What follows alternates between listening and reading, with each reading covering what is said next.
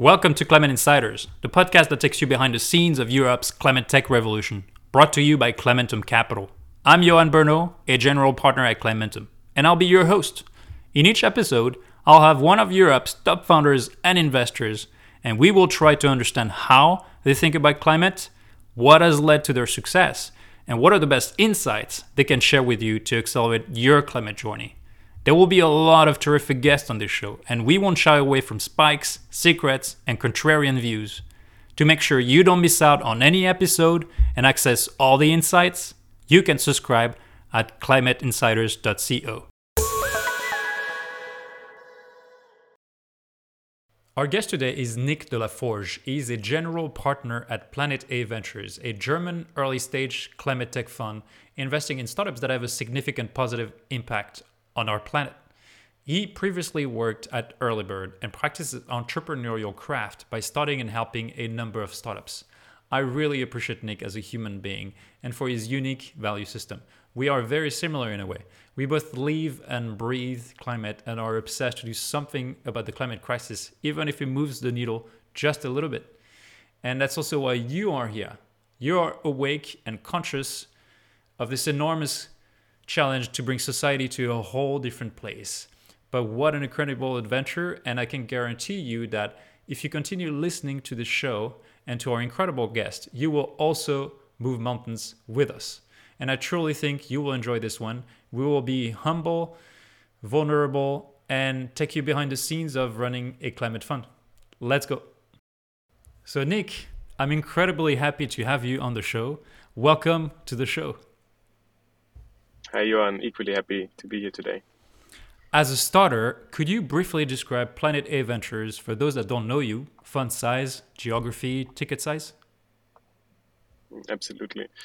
So, Planet A in a nutshell is a green tech fund, meaning that we're not only focusing on climate, but we can also invest into solutions which uh, basically help on a biodiversity aspect, resources savings, and waste prevention. And in terms of fund size, the target's fund size is a three-digit million, um, where which we intend to invest across Europe, plus the UK, plus Israel, um, and with initial tickets between one to uh, maybe two, maybe two and a half million uh, across pre-seed, seed, and Series A stage companies. And I think what um, what is uh, a bit of a standout compl- compared to generalist funds is that we are not only investing into software but also into hardware solutions. Thanks for that. And funny anecdote, just uh, to to get the show started. I remember very vividly one afternoon in the fall of 2019 where you and I, with Sebastian Heitmann from Extantia. it was called uh, Beyond Black back then. Um, we met at a tiny little Japanese restaurant in Berlin, and the three of us had a a pretty incredible uh, and vulnerable moment where we felt desperate to do something meaningful for the climate. And since nobody seemed to care to launch dedicated climate funds to invest exclusively into startups that can take uh, us out of this mess, we thought, uh, why don't we do it? And little did we know that two and a half years later, this afternoon would be the birthplace of not one, not two, but three climate tech funds Extantia, Planet A Ventures, and Climate Capital. How crazy is that? So I wanted to hear your perspective. How did you feel that day?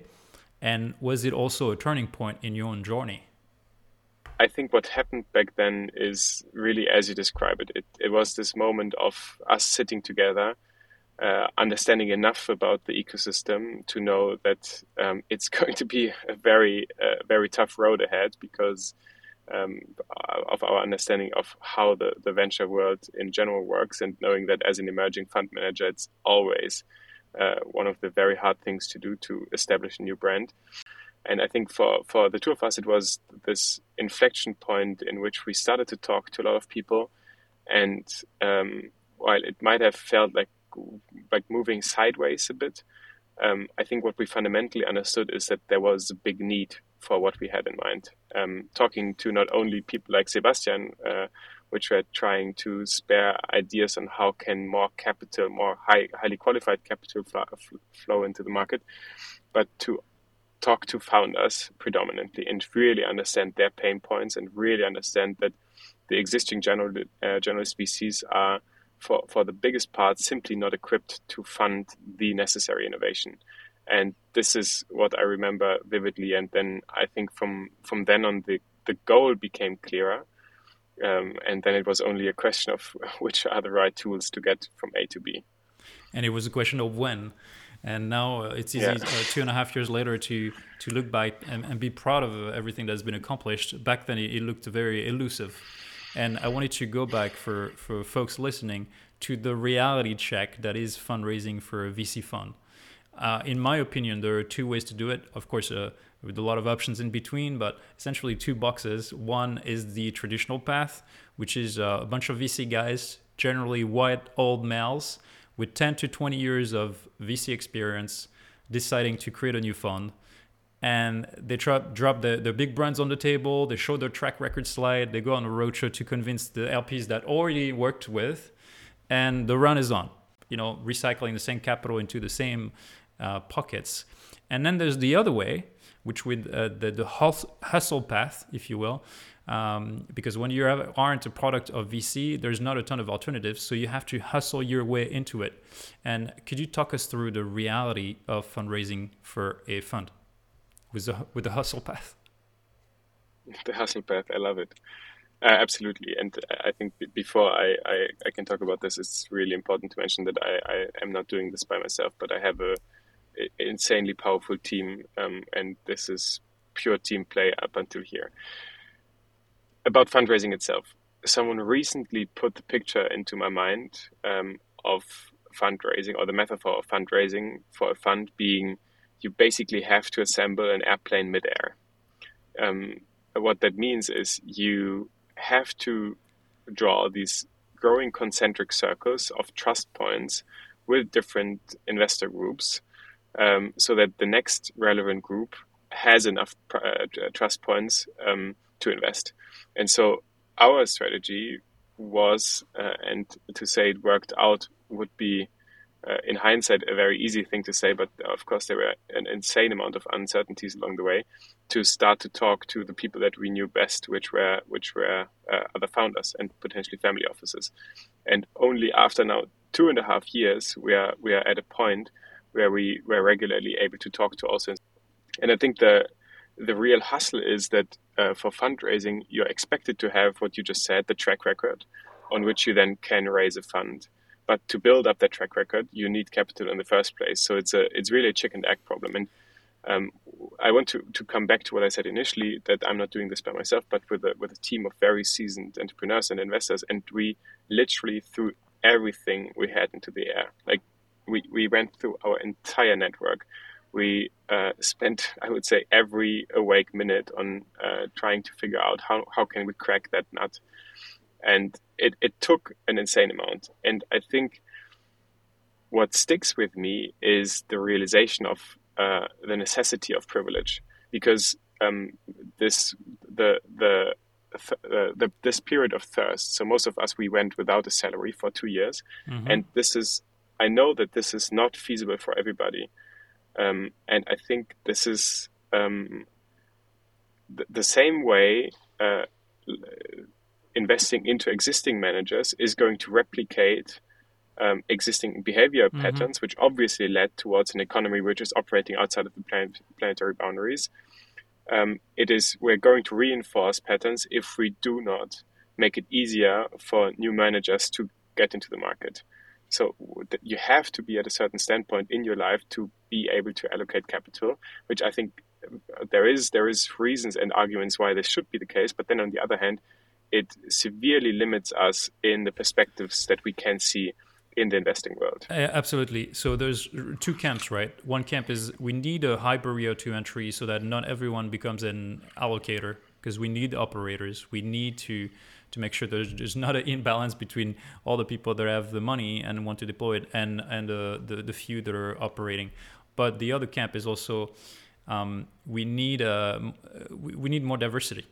So uh, how do we enable more outliers, female founders uh, or female fund managers, diverse backgrounds to become fund managers? Because um, it's not only good to empower uh, a, a, broader set of people to give equal opportunities, but they also tend to fund and give opportunities to the same diverse people. It's two birds with one stone. Mm. Any thoughts mm. to share? So I sat next to a female founder, one of the strongest founders I know, um, at a conference in, in Zurich last year. And uh, while I was sitting next to her, she was preparing a LinkedIn post, furiously um, posting about the uh, allocation of capital that went into female uh, only or partially female founding teams, which was uh, um, only um, percentage points of mm-hmm. what of the entire capital. And then I said to her, I, I completely understand your frustration but if I match that with the data that we have from our deal flow, there, this is not disproportionate. This is what we are seeing in terms of uh, male and female teams. And by no means is that an excuse uh, towards investors that they should uh, continue uh, investing with the pattern that they are investing in. But what I'm pointing towards to is a very interesting uh, analogy to also the, the climate tech world, which is that we are living in a very complex system. Like the to systemically change the amount of female founders that you see, for example, uh, like that's only one aspect of diversity, of course. You also have to establish better role models. You have to have uh, this starts in, in early education to make this a more appealing career path uh, for, um, for for for women.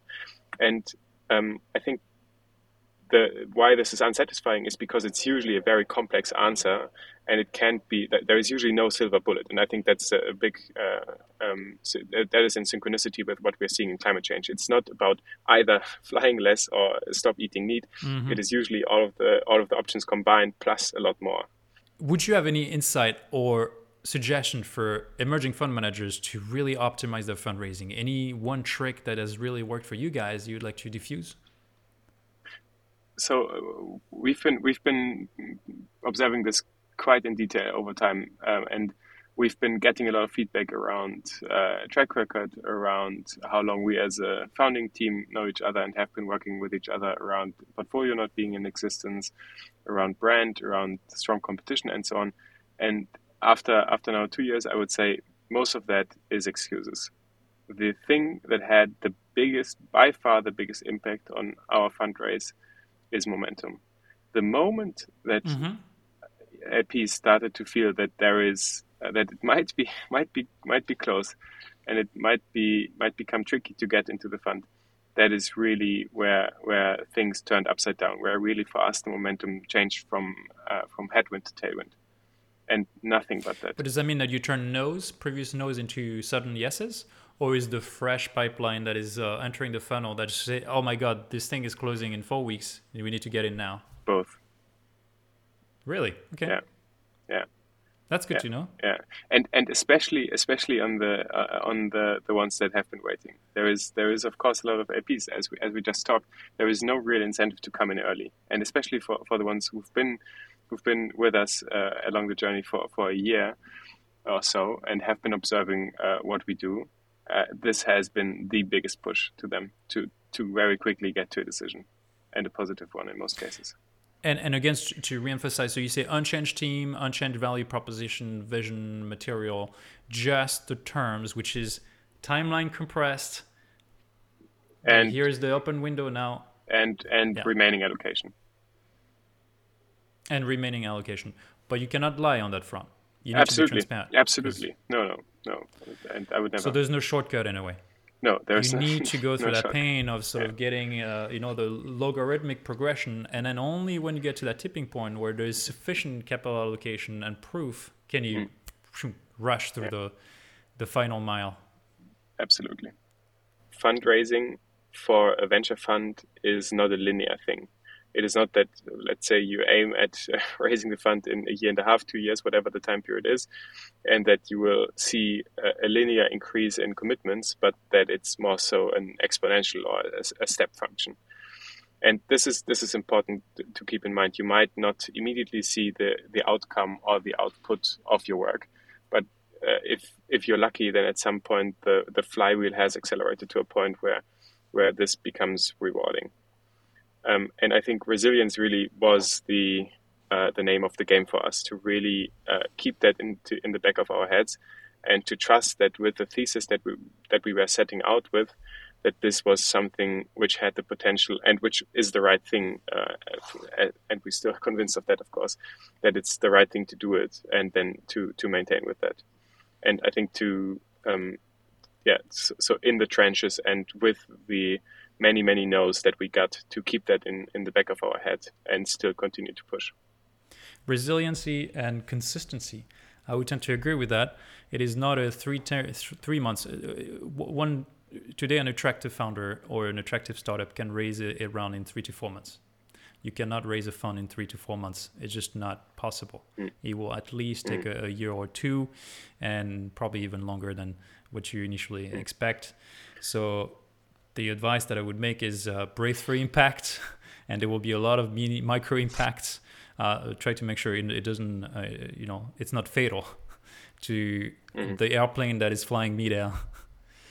I wanted to switch to and, and yeah Sorry. And uh, uh, quickly, quickly. In addition to that, we, we both, uh, I think, by now know why that is because with a with a with a startup, you're able to build momentum. You're able to say, okay, this is the round. This is happening now, or in two months' time, and if if we are right, then you will never be able to buy in to this company at this price again. While for a fund, if you're if you're if you're coming in at the first closing or in the last closing, uh, hardly matters. It's m- maybe some equalization fees, uh, but but that's really it. And so, and even even prospectively to look at a second fund and say, yeah, probably there is that's still right. space in the second fund. There's an entryway. That's right. We're not all in the Sequoia. Andreessen category where fundraising is no, no, longer relevant and the window of opportunity is very narrow for LPs to join. Yeah. And um, there's something else uh, just to, to, to wrap this this topic. I, I, I realize how much of a human um, element this is when you're fundraising for a startup it's very much product or tech oriented or it's very much uh, facing the problem when you're raising for a fund it's just humans talking to humans and they're facing human problems meaning that the mm. team uh, problems that you, you might face right the friction that there is within the team so that you do the sacrifices and you're willing to change and you're willing to optimize the, the team for this kind of long journey is is really the name of the game but it's also a human side on the LP front because they're investing in teams above all.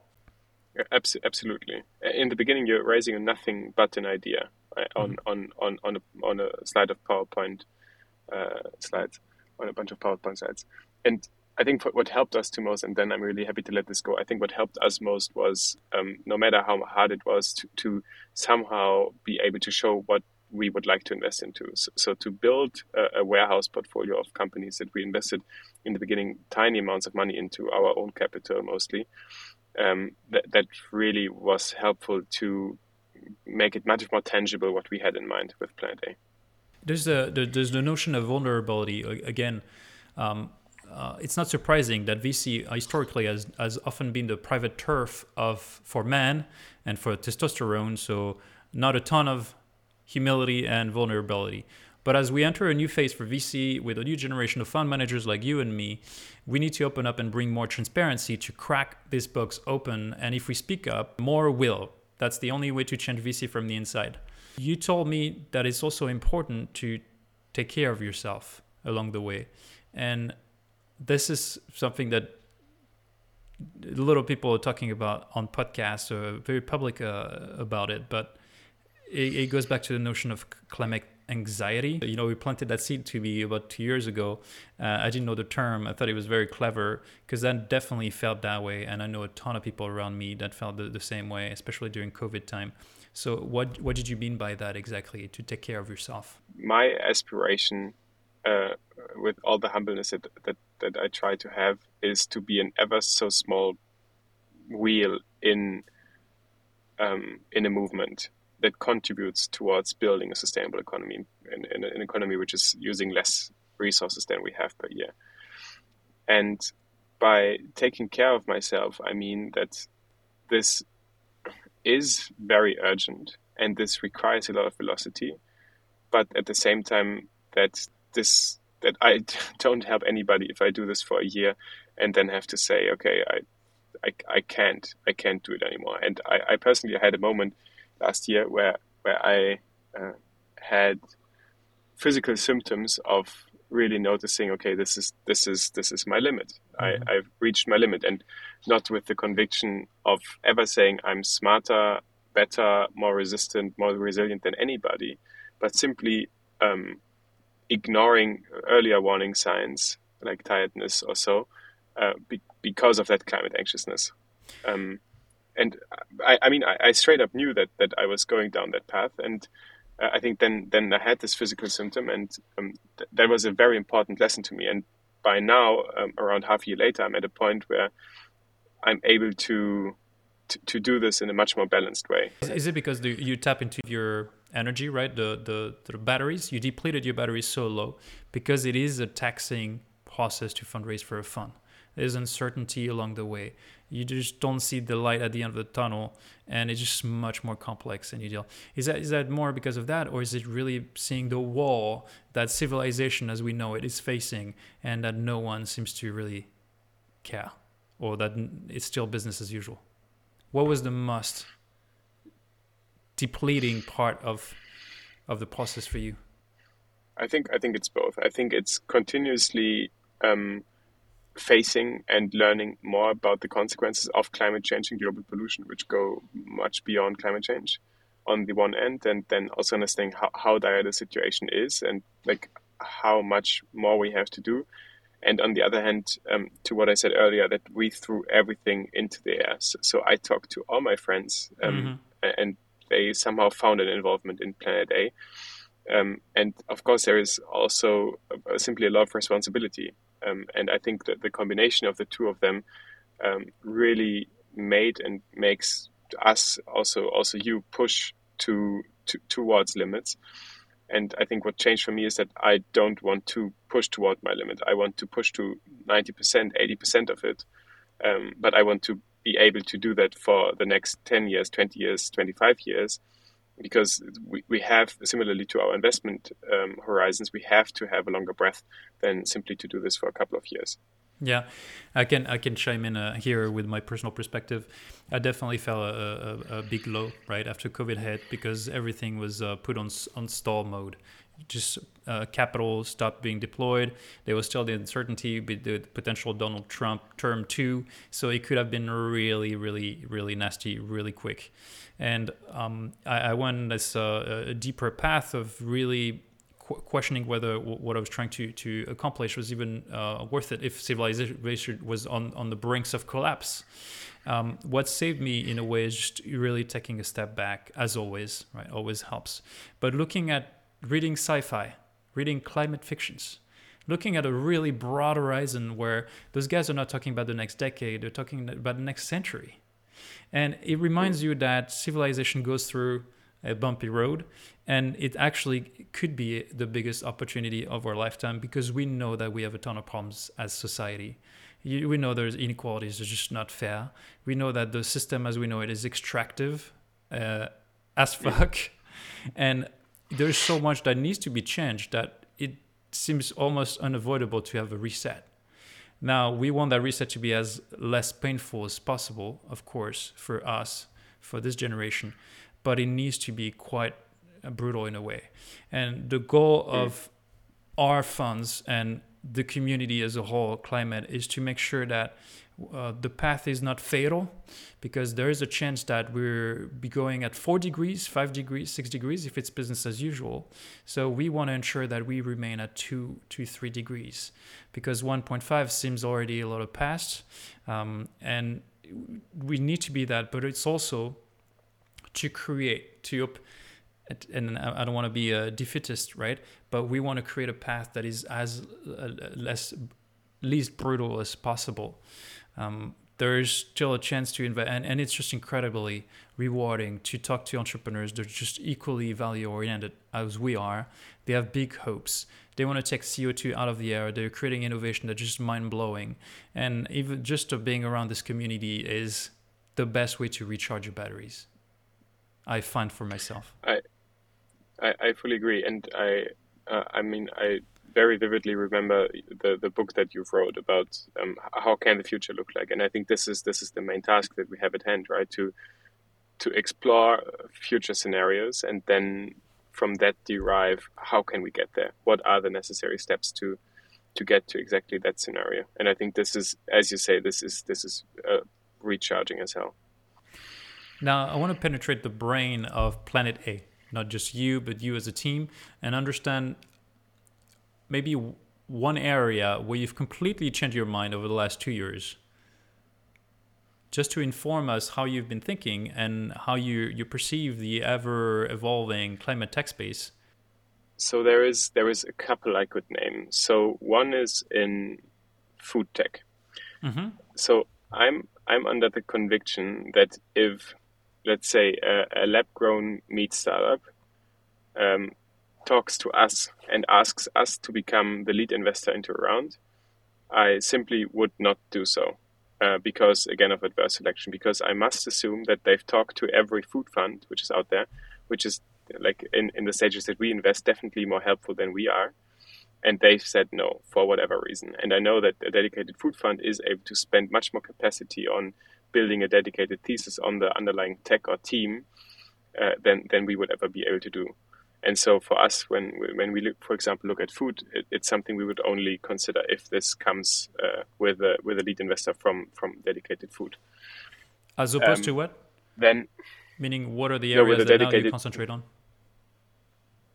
I mean, there is there is uh, this is not a hard exclude, so we still look into it. Um, and there's of course also things like uh, anything happening in agtech, um, for for example, um, analytic, analytics for carbon sequestration or um, uh, uh, carbon, um, soil carbon, and so on. Actually, which is another topic on which we uh, recently conducted a deep dive, mm-hmm. which was quite impactful because we found that um, to contrarian belief, uh, carbon sequestering uh, through carbon soil is very, very likely not as efficient as we think because recent studies have shown that yes, while you're able to sequester a lot of carbon in the in the more shallow um, uh, layers of, of the soil, um, the carbon which is stored below, uh, in some cases, evaporates and gets back into the ecosystem. So there is like a um, an equilibrium effect between the between the two layers, and so, so that